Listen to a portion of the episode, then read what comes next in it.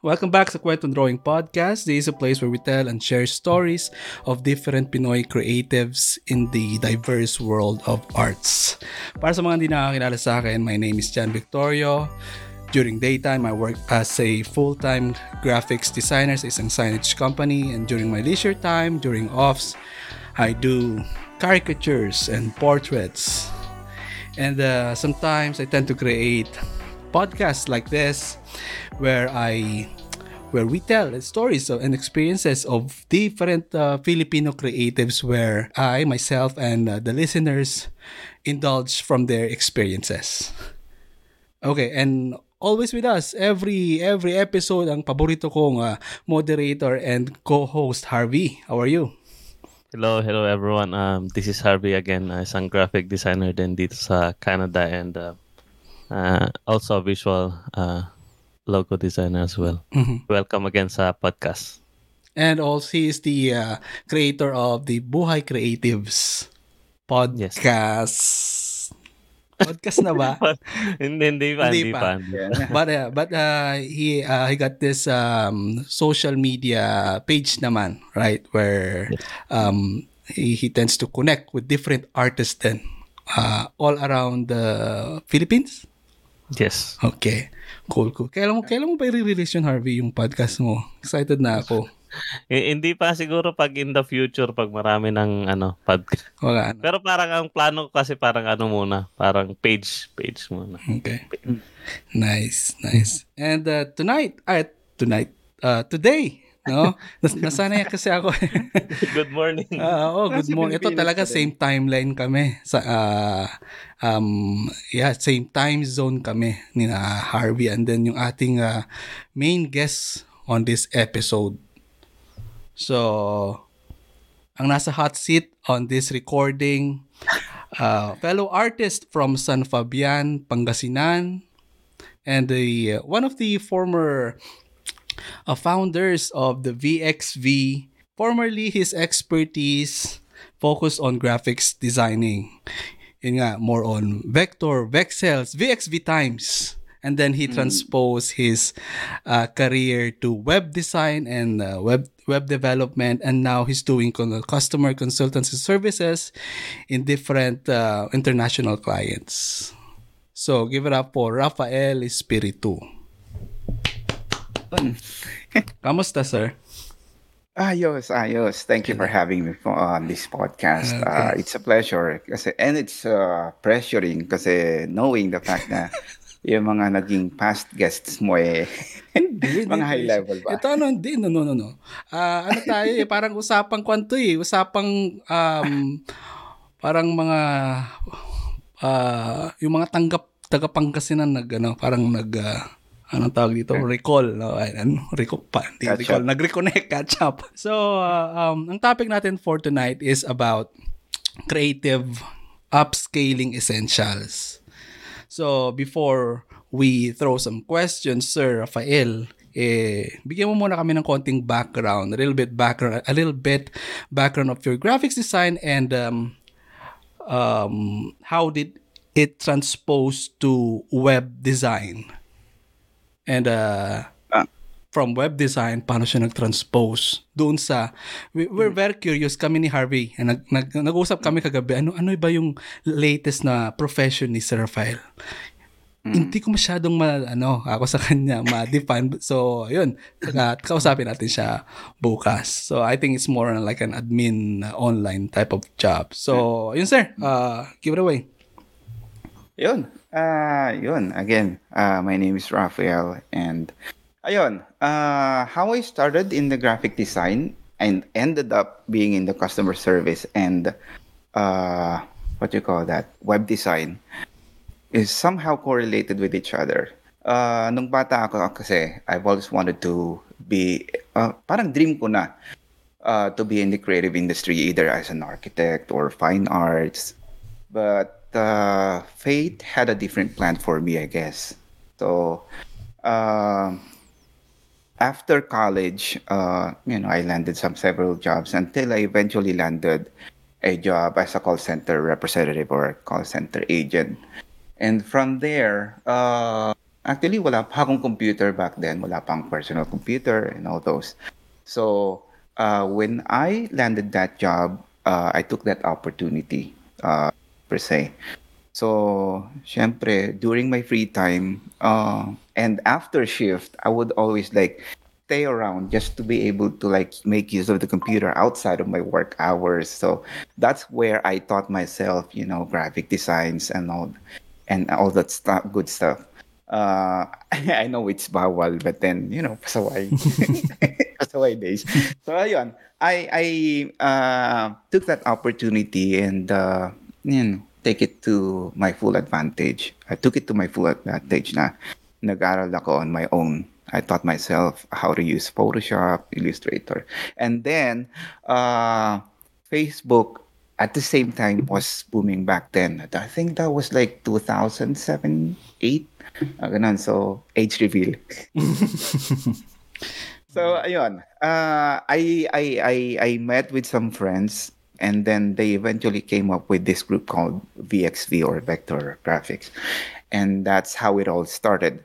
Uh, we formed the group uh, Vector Vexel, and then you know we were doing like uh, vector graphics and all those, and then uh, we joined the young contests as well, and then exp- it, it expanded. Uh, just just just just to relate how I ended up in the uh, uh, the web design uh, as a call center agent or while, while working as a call center agent, uh, our client back then was a web hosting company based in the United States.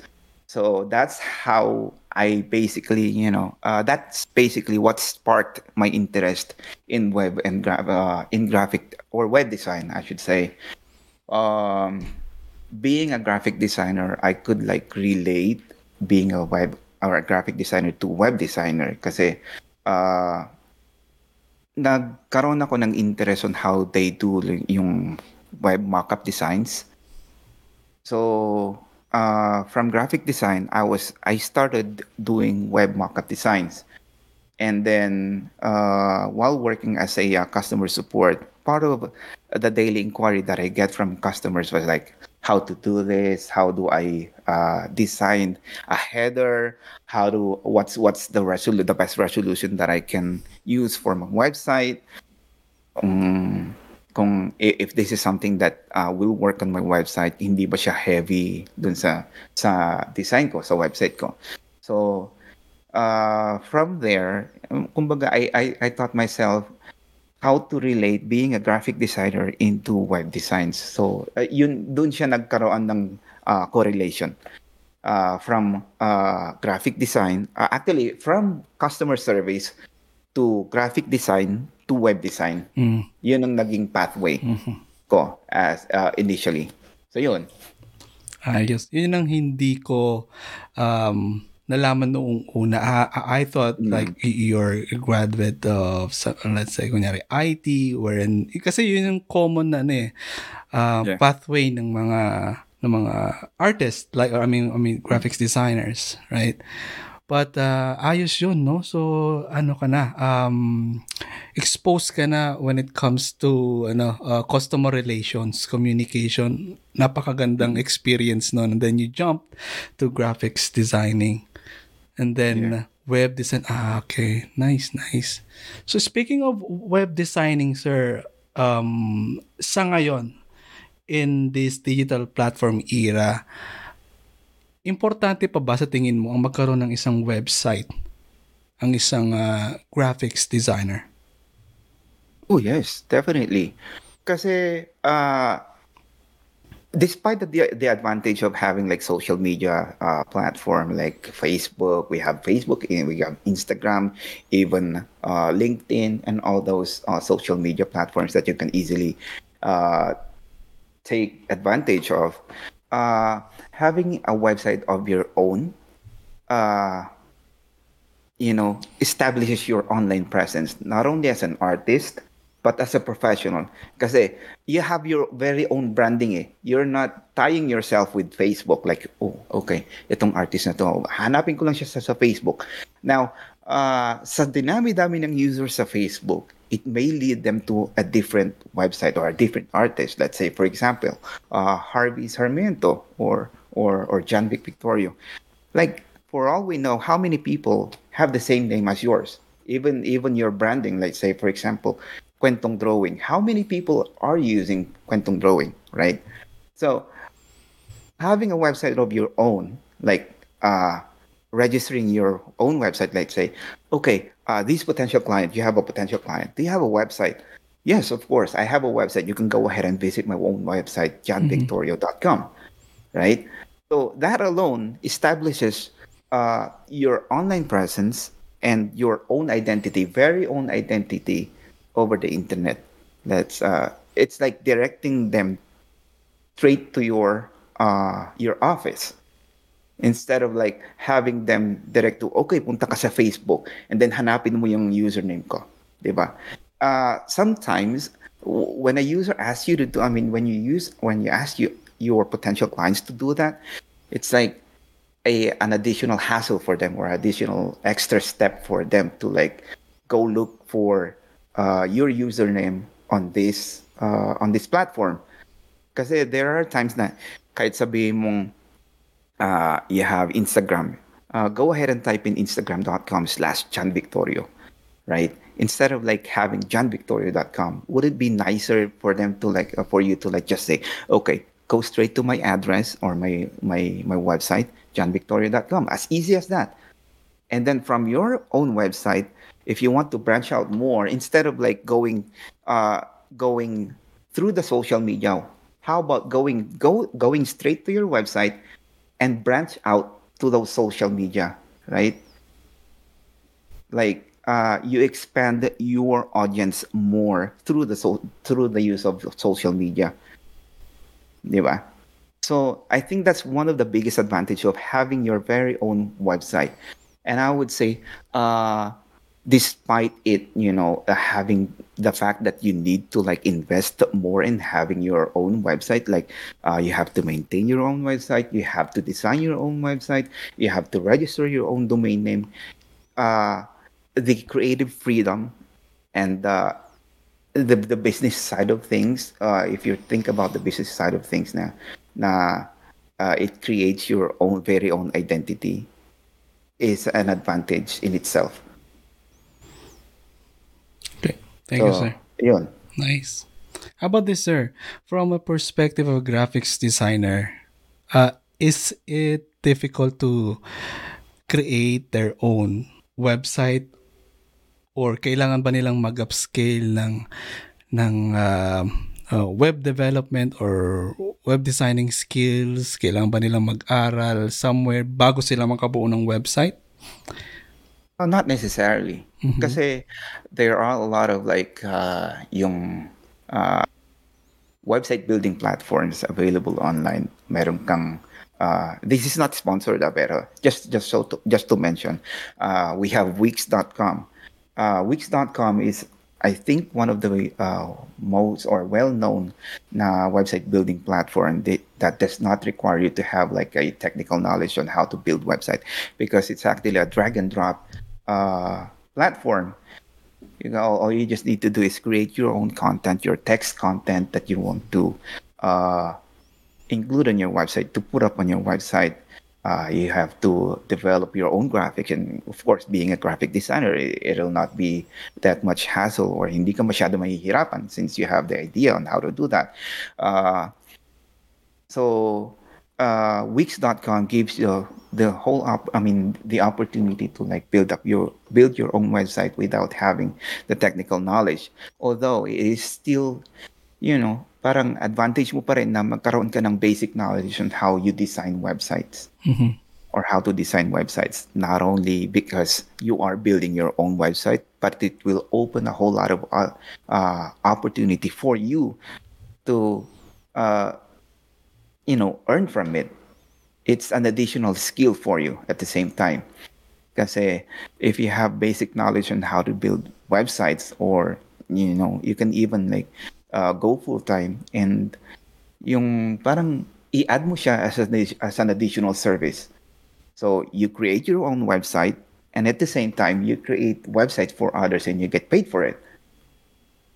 Diba? So uh, again, it's not necessary for you to have yung or enroll or mm-hmm. like take formal undergo formal training on how to build website but it is an advantage for you mm-hmm. uh, not only uh, because you have the ability to build your own website and kumbaga ma-customize mo yung website the way you wanted it kasi uh, kahit na meron na yung Wix.com like uh, it uses yung pre-made templates there are some instances na gusto mo siyang i-tweak right uh, so paano mo siya i-tweak kung wala kang basic knowledge on how to tweak things or how to do things, di ba? So, there are times na it may require you to have a basic knowledge on how to do things like uh, scripting or HTML, basic HTML. So, ganun. Yeah, dati nagkaroon ako ng ano eh. Sorry. Mm, like ah, uh, two years ago, nag mm ulit parang last year lang eh, nag um, nag-end yung uh, parang contract ko sa sa sa Wix no mm-hmm. kasi mga 2 years yun eh 2 years uh, subscription and uh, uh-huh.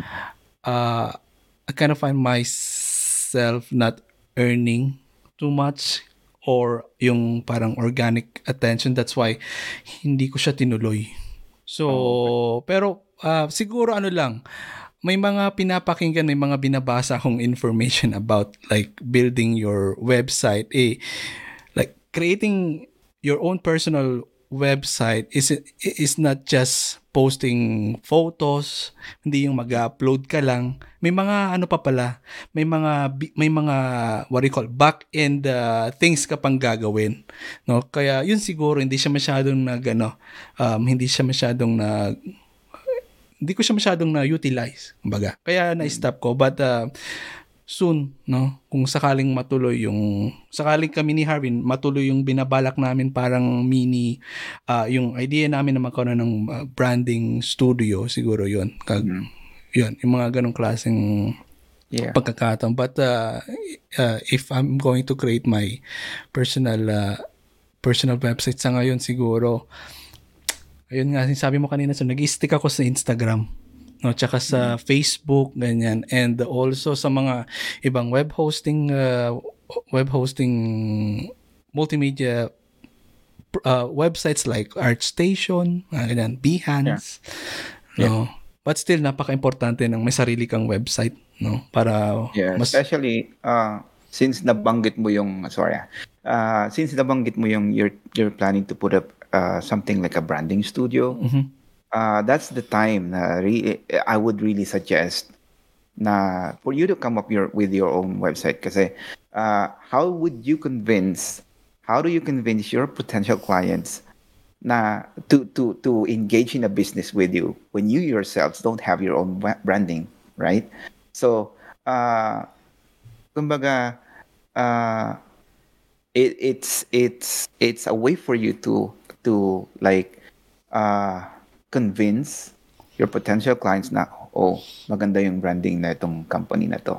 So uh, that alone is enough for you to like convince your potential clients to invest on you or to to do business with you.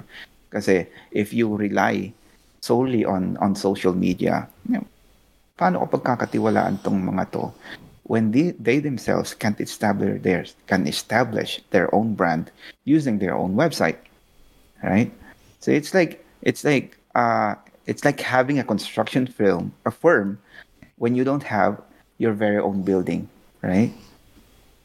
Balik ako dun sa ano balik ako dun sa sinabi ni sir I would agree with the uh, the statement kanina na um you build your online presence. Um what I've been noticing is that Uh, some some people start right away on building their website without building their online presence in social media which is the biggest yeah. platform na meron right so i think yeah. the reason na hindi siguro nag-succeed yung una mong ginawa Sir John Vic is that it, people doesn't know you yet outside and you're introducing your home, your home address. So parang uh, siguro walang pupunta kasi hindi ka pa kilala. So I think that's that's the one reason a lot of creatives who build their website doesn't get a lot of tractions or traffic yeah. kasi siguro walang online presence. But since meron na si uh, kwentong drawing and uh, you have your own podcast, maybe you can also introduce your website na, oh, this is my portfolio website exactly. if you want to hire me on your um, caricature work or whatever, right? So I think that yung yun lang na medyo agree ako doon sa ano sa thought na you should have your online presence reach out to people sa platform na meron tayo and then attract them to your website para doon ka kasi do, sa social media kasi you can post anything um it's not just your portfolio kasi people treat it as your portfolio pero you can also post like uh, tips and tricks or you can post like a uh, uh, work in progress kind of situation. Pero pagdating mo sa website, more polished na siya. So lahat nung parang finished works and um, how do how do you do stuff doon na yung uh, parang final destination nila yung home address mo. So yes. And if I may add to that, kasi uh, having your own website does not limit you to like uh, you know, yung posting, yung online works mo. It also serves as your online resume. You can have a section there on your website wherein you can go ahead and post your profile, your previous work, your previous jobs, and previous projects, like uh, the the biggest projects that you have worked on. So if people say, I mean, see that in your website na, oh, ito palang, ito palang uh, artist na to, uh, nakapagtrabaho na dito sa ganitong uh, company uh, you know, ambaga, you don't need to exp or like uh, you don't need to introduce yourself. Let your website introduce yourself. Let do let your website do the work for you. Uh, kasi like uh, along with your personal branding, of course, these these are my previous works, diba? And uh, kumbaga, uh, it not only allows you to showcase yung mga nagawa mo but also uh, yung yung background mo as an artist what makes this artist distinct or what makes this artist uh kumbaga let's say shine kumbaga. So uh, it gives you the full control over the contents that you want to put up. Unlike facebook uh, on facebook i have nothing against those social media platforms but uh, can you like put your own resume in there? No, you can't, right? So they have to contact you just to be able to get to know you more mm-hmm. if they want to work with you. Unlike uh, having your own website, you can put up your own resume from there, uh, your previous works, uh, how long have you worked for the company. Uh, so that alone is an advantage. You don't have to. They don't. They don't have to like talk to you uh, just to get to know what are your capabilities or what can you do for them. Kasi uh, yung portfolio mo kasi, okay, those are the outputs that you uh, did. Pero they don't know, uh, they don't know what, kumbaga, ano yung pinagdaanan mo just for you to be able to come up with that output. Mm-hmm. Uh, for all we know, uh, may mga iba kasi nag, naglalagay ng portfolio nila which is definitely not their work or something like a an edited version of an original of someone else. So by them knowing na meron kang formal training or meron kang exper- past experience na kaya mong gawin ito gives them the confidence to do business with you or work with you. Parang ganun ba? Nice. Asa sa mga napansin ko din, sir, pag gumagamit ka ng social media or when you post your self, your your work sa social media, marami kasing distraction sa social media. Marami sure. silang makikita. Wherein if you have your own website, it's your own mm. court. Diba? Yeah. Ikaw lang yun nandun. Focused on you. Oo. Yep. So, They're focused on sige, you and ibaba- your work ibabalik ko na yung website. Yun na. Bentongdrawing.com uh, isa yun. Nag, hindi ko nag-iisip pa ako kung ano siguro. Uh, kasi familiar naman ako on how um, am I gonna retrieve that website. I, i, i, i-live ko lang ulit yung domain. Tapos bubuksan. Wix kasi ang gamit ko, sir. Kasi um, I do have background sa konti lang as in konti. And then yung konting yun, nakalimutan ko na yung background ko sa web designing. Kaya yun, na, na, I for my, uh, force myself to use Wix kasi nga most, ano siya, most, most ng mga commands niya, mga drag and drop. And uh, ang parang siguro pinaka-requirement niya, sir, is you have basic ng ano or fundamentals ng graphics design. Yun nga, parang ginamit siya for designers, mga graphic designers. Kasi napaka ano niya, uh, uh, user friendly. So, oh, yun. I-add ko lang, sir. Uh, yung ano kasi, uh, yung isa din sa hurdles or yung challenges of of having a website is yun nga yung nasabi ni uh, ni Sir Harvey kanina na ano na yung establishing online presence. Excuse me. When you have your own website kasi, it does not stop there. You have to market it as well. So, gaya ng nasabi ni, ni, ni Sir Harvey kanina, uh, if you want to establish your online presence, you have to make uh, make use of the resources that you have. It it all boils down to uh, making use of the resources that you currently have. Actually, napakaswerte ng mga aspiring designers and current designers of today because they have all the resources that they can have. Uh, they have Google. Google alone gives them, you know, all the knowledge that they want. Yung kumaga, uh, gives them or opens the portal to limitless knowledge. Kasi sa ngayon, di ba, we have like online trainings or yung mga uh, yung mga online resources. Mm-hmm sa LinkedIn, uh, sir, madami yan, di ba? Yung mga free exactly. talks ni na Chris Do, ganyan. Every time na ano, nag, naka-notify ako dyan sa LinkedIn. No? Yeah. Mga online courses. Mm-hmm. You don't necessarily have to go to an an actual school just for you, just for you to be able to learn a skill.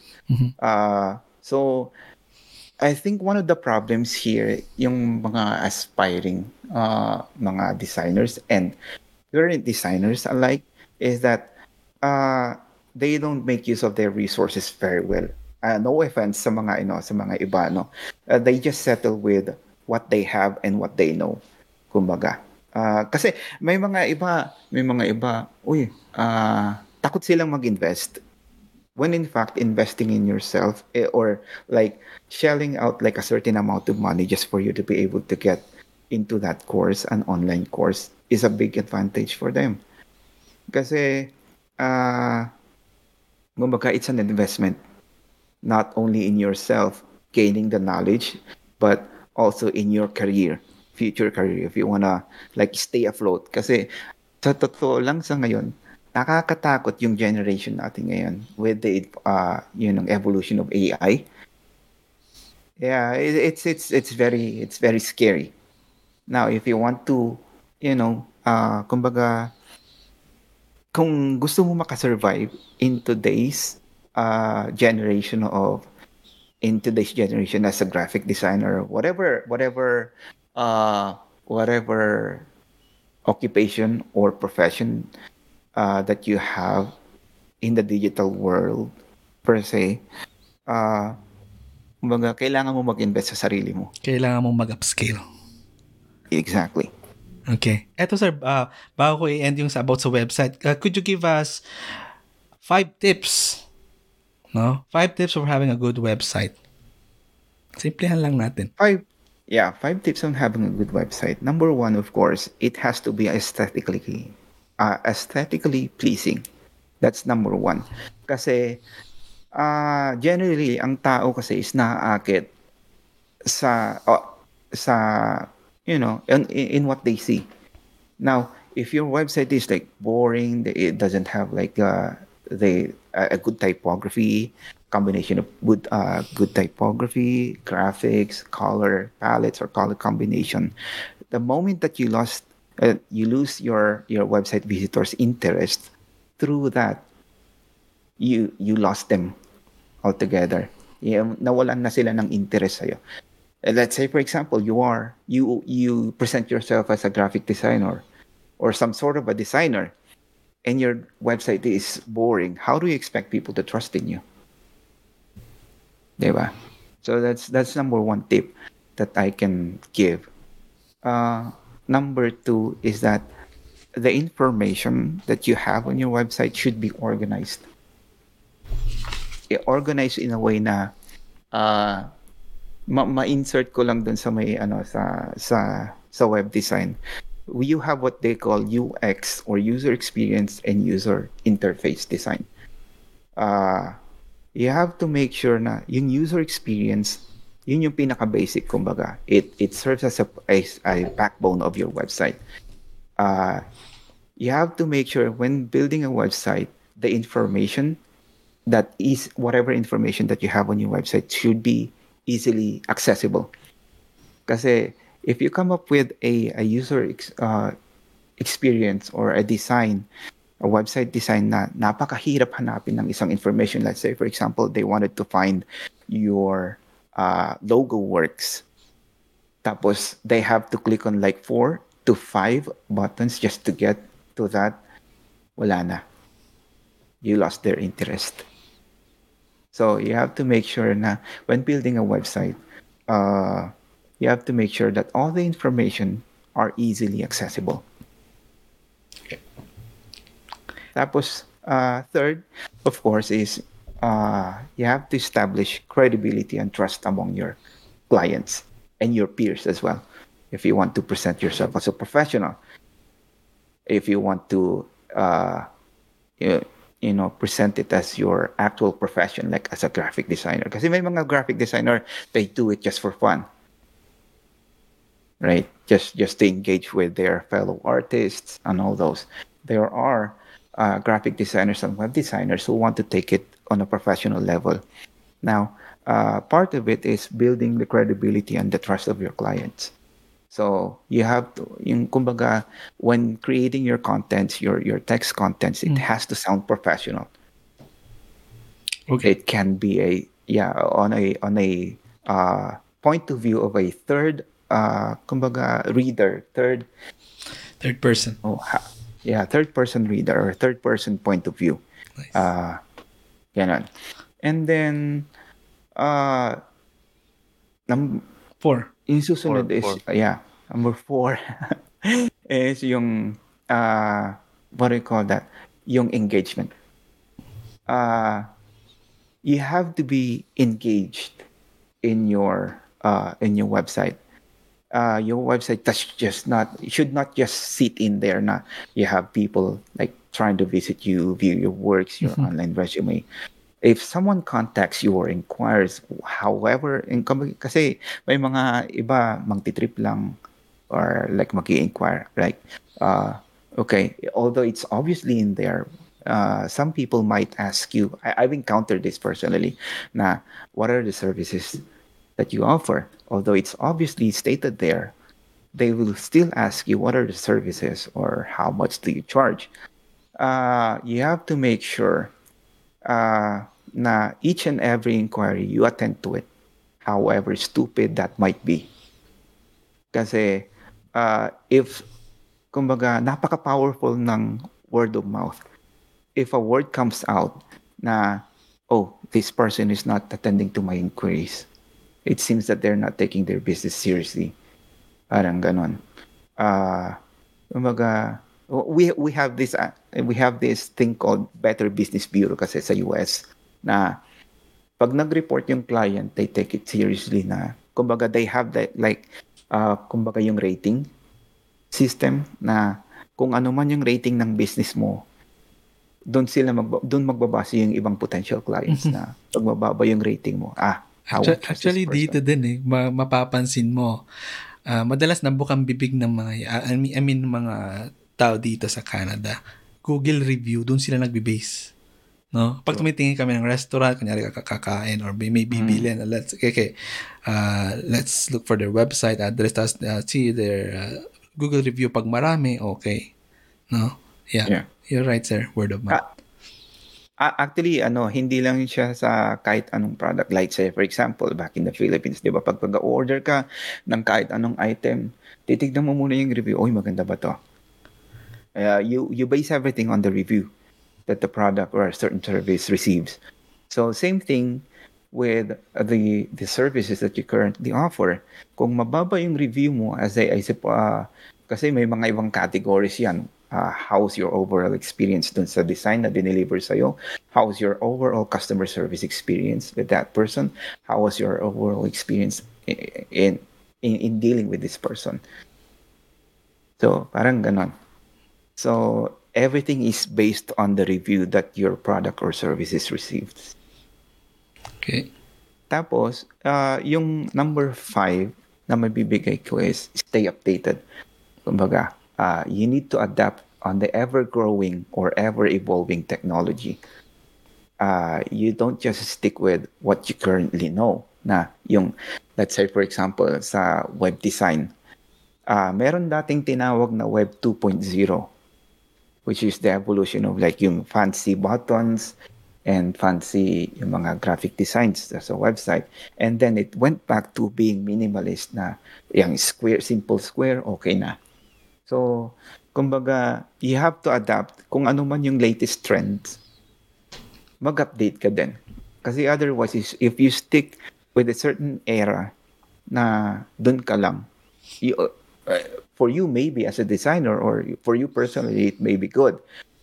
Pero you're not doing it for yourself, eh, for your own satisfaction. Of course, it, you're doing it for your own satisfaction, but you have to take into consideration that it's not only you who's viewing the website, it's your current uh, clients and your potential clients. So, kung hindi ka updated, uh, kumbaga, mawawalan sila ng interest. Oh, I, I found another service that offers a much more updated ano, uh, design or a much more web compliant design. So doon ako, syempre, as a customer. So you have to stay updated. I think that's the last uh, tip that I can give when you're building a website. And oh, by the way, uh, ma-add ko lang dun sa staying updated. Uh, nowadays kasi, a lot of people tend to use their mobile gadgets mm-hmm. instead of going into their laptops just to view a website. They have their smartphones, their tablets, So, uh, you have to make sure na yung website mo din is uh, what they call responsive.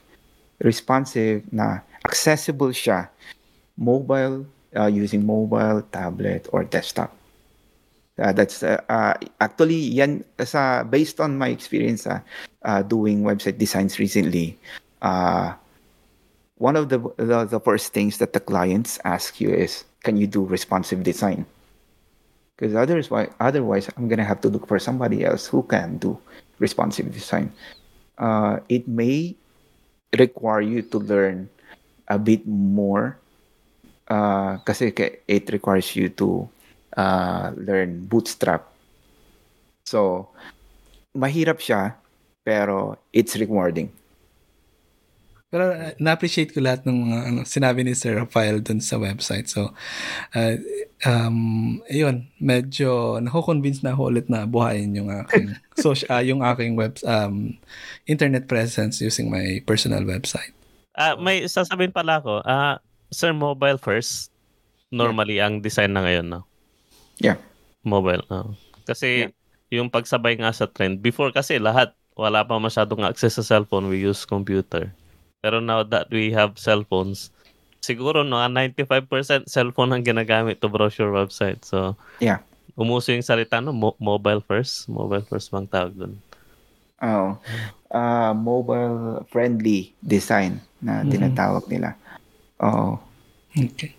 Ito kasi si Sir Rafael, niya sinabi sa akin na ano eh, uh, dati na pala siyang customer relation, sa customer relation. Kaya lahat ng tanong ko dito, pa, paano ko uulitin to? Pero sir, um, 'di ba ano so from customer relation nag-pivot ka, uh, nag-transpose ka to graphics design, then graphics design nag-upscale ka to web design and bumalik ka sa customer relation ulit. Mm. So, yeah. Uh, by any chance nagagamit mo pa rin yung creativity mo doon sa current So anong current uh, job mo ngayon sir or what's your current uh, uh, career right now? Uh, ano ako ngayon? Uh, Siyempre, apart from being a student, mm. Uh, I also work as a uh, part-time customer support lead. So, yeah, I lead a team of uh, support, uh, remote support uh, representatives uh, from different parts of the world, including the Philippines. So, uh, regarding your question kung nare-relate ko pa din yung, uh, yung pagiging uh, designer into my job, yes. Kasi, uh, yung support namin kasi, uh, just to give you an idea, hmm. we offer support for clients that are using uh, CRM or customer relations management software. Uh, part of it is that uh, I contribute with the design of the um, what do you call that yung user interface. So basically, I create yung mga parang framework of how the uh, the website will look. So I still am able to use uh, the creative, my, my creative side in, in, in my current job or my current profession. Uh, so yun. I try to hindi ko siya hindi ko siya actually whatever uh, instances na pwede kong i-integrate yung pagiging graphic designer ko, uh, ginagrab ko siya. Kasi uh, graphic design has always been my passion. So, hindi ko gusto siyang malayo sa akin. Kumbaga, actually yung pagiging customer support ko lang, maril, makwento ko lang is more of like a practical move for me. Kasi uh, being self-taught, it's hard to get clients uh, without you know having a formal knowledge. Although there are some you know designers na kumbaga inborn na sa kanila yung magiging talented. Uh, like AJ Di Marukot, which is one of the most well-known designers from the Philippines. He's also self-taught. Uh, isa siya sa mga, eh, mga umaga, he's one of the people that I actually look up to, AJ Di Marukot. So, he's worked with brands like Nike, Adidas, and even LeBron James. He worked with LeBron James himself. So, kumbaga, um, in my case kasi, I am not naturally gifted. Kumbaga, I had to learn it the, the hard way. Kumbaga, I had to practice and practice and practice and practice. Uh, so, ayun. Uh, when an opportunity, kum, kumbaga, dumating yung point na do I do I follow my passion or do I or kumbaga dapat bagong maging practical. So I chose being practical for the meantime. And being choosing the practical path for me was the best move that I ever made. Kasi kumbaga may may ewan ko kung ano, may mga napapanood ako na kumbaga may line doon na hindi ka bubuhayin ng passion mo alone. And that's true at some point. Kasi kumbaga it's hard to start when you have you don't have the resources to use. And back then i didn't have the resources. I didn't even have my own computer to start with. So nung nag uh, nakapasok ako sa call center i took it to my full advantage. Nag-ipon ako. I bought my own uh, laptop which is a second hand laptop. And from there tinuruan ko yung sarili ko para ano. And uh, uh, once I was able to, you know, gain the the knowledge, at least the basic knowledge na kaya ko nang pwede ko nang gamitin in starting my career as a graphic design, that's when I eventually uh, decided to focus on graphic design. And up until now, I am still doing graphic design. It's just that, uh, kumbaga, still on the practical side, it's hard to let go of the job that serves as my main job. Kumbaga. Uh, actually, it's the main reason why my, my current job is the reason why I'm here in Canada right now. So I'm still thankful for that. I'm, I, I will be forever grateful for that. Kasi, kumbaga, meron kasing point sa buhay natin bilang creatives na you have to sacrifice being creative for the meantime and try to focus on other things in order for you to like uh, para makaipon. And then once you are able to like once you are able to establish yourself financially that's when the time you go back to your passion and do what you love. And that's the path that i took. But still i love being in the customer service field kasi nare-relate ko siya na, na, nagagamit ko siya as a graphic design professional. Kasi uh, part of it is part of uh, being a creative is that you deal with clients. And some of those clients are like, uh, let's just say, uh, irate clients. May mga demanding na clients wherein you don't have the creative freedom to do uh, whatever you want to do.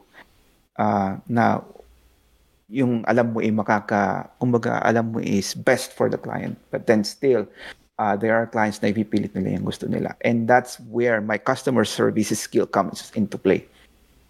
So, mm, grateful ako sa dun sa customer service job ko not only because it gives me uh, yung yung yung sweldo but also it gives me or it gave me the skill to deal with this kind of clients. Kasi you deal with different kinds of clients every single time you take on a project.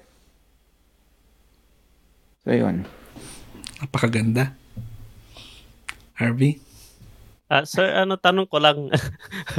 Uh, yung, yung regarding sa uh, pag-pivot mo ng from customer relation to ano yun, graphic design, mm. you take full advantage mm. of your resources sa work.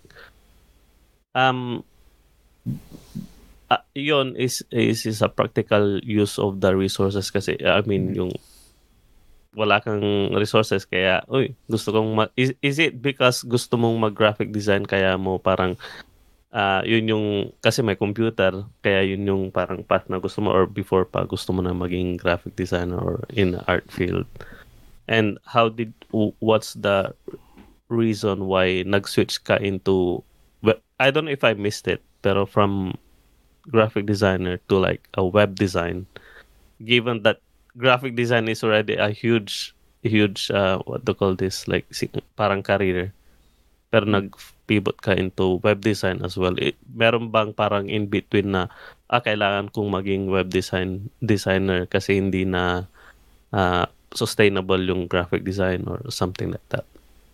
Uh, not that it's not sustainable anymore. Uh, since the pandemic came, hindi ko alam kung ano yung statistics pero I'm pretty sure na marami ang nag uh, nag-decide to work from home or go freelancing. Uh, even before the pandemic came, yung yung competition sa freelancing world is very very tough.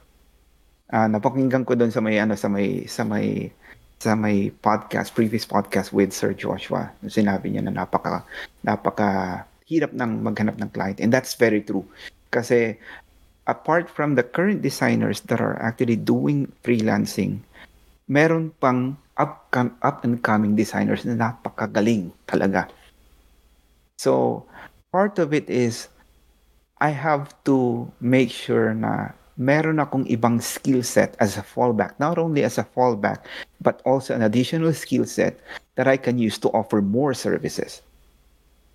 More, more, uh, the more skill that you actually try to gain is or means more income stream for you. Kumbaga, uh, I started, kumbaga, i-relate natin sa pagiging, ano, in layman's term. Kumbaga, nag-umpisa ako sa sari-sari store. Now, a lot of people are looking for more services. Like, okay, uh, they go to other stores kasi they have this. So, uh, doon ako nag-decide na, ano, nag-venture into web design. Kasi not only because it's a fulfillment for myself because I'm always hungry for for to to learn. I'm always like up to the challenge of learning uh, something new. So, kumbaga um, yung yung nasa, nabanggit mo kanina na was it a plan all along para maging graphic design or web design? Yes, it was part of the master plan. I made use of my resources very well. And, uh, kumbaga, naging wise lang ako in a way. Kasi, uh, the fact that I didn't have the resources and then that uh, opportunity came na mer- nagkaroon ako ng resources a resource to use to start with uh, I took it to my full advantage na why not use it, 'di ba? Since I have access to it. Sabi nga nila, uh, before you ask, try to look around you. Kumbaga, look around you and evaluate what are the resources that you have before you go out somewhere else looking for help. Yun ang ginawa ko. So, when I got the job as a call center agent, so yun, nagkaroon na ako ng stable income somehow, kahit paano. So, ayun na, doon na ako nag-start kasi uh, gagaya nga ng sabi ko, it was more of a practical move in order for me to get back to what I was, uh, what I love doing, which is basically the design. Hmm, thank you, sir. Since meron ng isisingit ko na si AI dito, Jan Vika. Um, uh, before AI siguro yung sa web design muna. Um, naapektuhan ba, sir, naapektuhan ba kayo in terms of like um, competition and siguro yung demand ng web design since Wix, Squarespace, and um, a lot of this uh, web uh, website builder platform ay nagsulputan and mm. almost anyone can do their own website. Even people who doesn't know graphic design you can just browse your stock photo you can create your graphic. Uh, paano yun sir? Na nakaka-apekto ba yung mga platform na yun and how did you handle that? Oh yes napakalaking epekto kasi there are people na who wants to come up with their own business website or their own personal website na hindi sila hindi sila willing to spend more. And knowing Wix, uh, they have their own pre-made templates. Uh, we all know that uh, creating a customized design definitely costs more. And uh, with the evolution of this drag and drop uh, we building building platform has definitely affected uh, the web design industry or graphic design industry as a whole. Kasi why why why go look for someone else na makaka, makaka or gagawa ng website sa, para sa akin when I can use Wix which basically allows me just to just drag and drop yung mga kung whatever feature yung yung gusto ko sa website ko. So, yun. Uh, napakalaking na, napakalaking epekto talaga sa sa industry. So, sa community sir, um ah, sorry to cut you off. Um Yeah, sure. Sa sa community sir ng mga web designer um marami rin po bang hindi ko alam kasi ang statistics or mga information about community ng web design pero marami bang nawala ng trabaho because of this ones like building platforms. I wouldn't say nawala ng trabaho totally. Mm-mm. I would say uh nabawasan. Mm-mm. Yung demand no? Na yeah kasi, nabawasan yung demand ng mga web designers. Mm, mm, okay okay. So kasi na uh, natanong ko rin yun in, because it's related to uh, graphic design in in um in relation to Canva kasi Mm-mm. every time nababanggit ko si Canva kasi yun yung parang isang unang platform na nakita ko that affects a lot of graphic designers as well. Kasi yung building website parang nandun na pero parang hindi siya yung kagaya ngayon na drag and drop.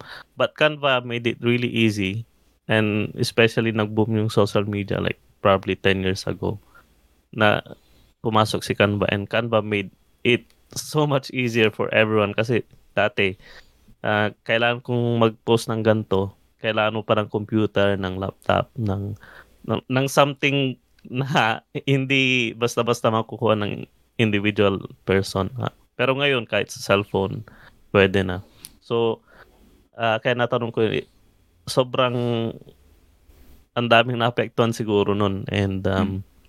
That's why I'm really curious how how you guys are affected as a web design designer and siguro also yung mga UX designer kasi it's it's relation parang parehas lang ng ginagawa ni Wix eh. Kung ano yung, kasi yung pre-made template, it's really made for ease of use and uh, also at the same time, you don't have to learn about like uh, siguro mga viewport na ganyan yung para maging responsive yung website mo and, and stuff kasi mm. It's made for mobile mobile friendly use as well. So yun, talagang it's true sir na naapektuhan yung naapektuhan talaga yung ano no. Yeah, web and graphic design in general naapektuhan. Kasi ah kumbaga apart from yun, syempre makikipag-deal ka pa sa sa sa designer. You have to as a client, you have to explain what features do you want to have on your website. Kung ano yung color uh, combination na gusto mo. When you ha- pagka gumamit ka ng Wix kasi, you have a uh, visual of how you would like your design now I mean design your web design to to look and uh, the overall look and feel is readily available for you na makikita mo na siya agad uh, how how did we how do I deal with it uh yun nga upscaling upscaling is the key it's always the key for you to stay afloat in the game kasi if you don't upscale and you just stay with whatever you know uh mapag-iiwanan ka talaga Tama sir. So, thank you sir. Ngayon, nabanggit mo na yung upscale, upscale natin. Ah, ngayon, 'di ba? Hindi ko alam sa web design ka ba naka-focus ngayon, sir? Ano yung sa web design? both uh, Ah, both customer actually. relation. customer relation, web design, graphic design. Ah, okay. Okay. I, I know it's a lot to take in, pero I try to uh, make it to a point na kumbaga updated ako in each of those profession that I want to like uh, kumbaga focus in. Sir, ano, um, tanong ko lang, since uh, upscaling yung topic natin, and um, nabanggit ko to kay John Vic kagabi na it's really, napapanahon yung, ano, napapanahon yung topic na upscaling kasi si A- AI is is really, ano, uh, isa siyang um, pangatlong big event na nasaksihan ko uh, in technolo- technological event. Um, starting from computer, um, naging iba yung takbo ng mundo and internet, naging convenient lahat. And ngayon is AI. Mas ginawa niyang ah, ang nakikita ko kasi naging mas naging perfect yung gawa niya. Mas marami siyang nagagawa in few seconds. And um, mas readily accessible kahit sino ang gumamit. Um, kaya before pa niyan, lumabas na sin yung mga sinabi natin kanina na mga website builder. Ano yung next, sir, na upscale natin? Kasi i- parang iba na yung takbo ng uh, parang pa pa-pivot na naman si ano eh si design design skills natin parang iba na naman yung pupunta niya right so and it's a really big one right now medyo nat natatakot rin ako in terms of AI Mm. Uh, next upscale natin as as uh, you know creatives. Sa ngayon since AI is actually you know ever evolving and wala na tayong magagawa doon we can't stop it. Uh, it's there already and it's gonna stay. And at some point I, I don't know it might take over the industry soon enough. And uh, yung upscaling natin is uh, apart from you know getting or kumbaga staying updated with the latest trend including AI is uh, yung upscale natin is staying more human. Kasi uh, the thing is yeah we have all the technologies that can actually help us with in coming up with those you know incredible designs. And uh, you know uh, staying more human in a way na hey i know that ai can generate this kind of art. But if you wanted your artwork to really represent or your your the design to really represent you and what you know try to establish try to stick and work with a human that can actually really understand you and your business.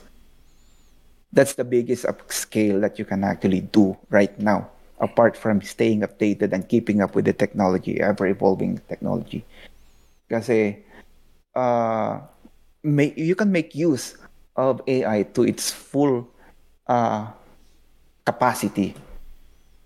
Kasi yung AI, di ba? Uh, what do you call that? You can generate an image just by type, typing in a few words, like create a design or a 3D design of this thing. So, kumbaga, make use of it as part of your uh, kumbaga, arsenal as a graphic design. Uh, you can draw inspiration from it, definitely. Pero, kumbaga, try to make it more human still.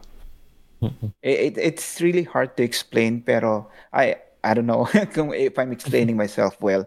Kasi napaka napakahirap kalabanin ng AI to be honest. Uh, it, it's scary to the point that it's actually about I'm thinking it may or may not happen but it may like kumbaga take over most of the things that we normally do as humans. Since we are human being, ang hinahanap ng tao human connection. So, uh, I think yun yung kasi mayroon din akong kasama sa work na isang company na designer din siya and I asked him, "What do you think about the AI and stuff?" And uh, he said, yung human connection hindi hindi siya pwedeng i-replicate ni AI and uh, I think yun yung ano, yun yung biggest advantage natin as human. Kaya sabi ko, stay human kasi in this digital age, parang ang mga creatives, we try to be perfect and we try to make things everything like parang robot but mm. no, is, is stay as human like um nga, kagaya natin, parang hindi ko alam kung nababansin nyo. Kung nari, pag nakakita ko ng sobrang perfect na piece, sa, sasabihin ko hindi to gawa ng tao, hindi to human and I don't appreciate it. Yung hindi ko siya, hindi to maganda, parang hindi, uh, hindi naman sa pride, pero hindi ko siya tinitreat na uh, ang tag dito, pinaghirapan parang hindi siya talaga valuable para sa akin dahil hindi siya ginawa ng totoong tao. Parang ganun. And, um, yes. Yeah, stay, staying human. Uh, and sabi mo, staying more human. Thanks for tuning in mga ka-drawing. I hope you enjoyed this episode. And please send support by giving us a rate or comment here in Spotify, here at Kwentong Drawing. Also, for more updates in our talks, follow us on our Facebook page by going to facebook.com slash kwentongdrawing. Alright, see you soon. Bye!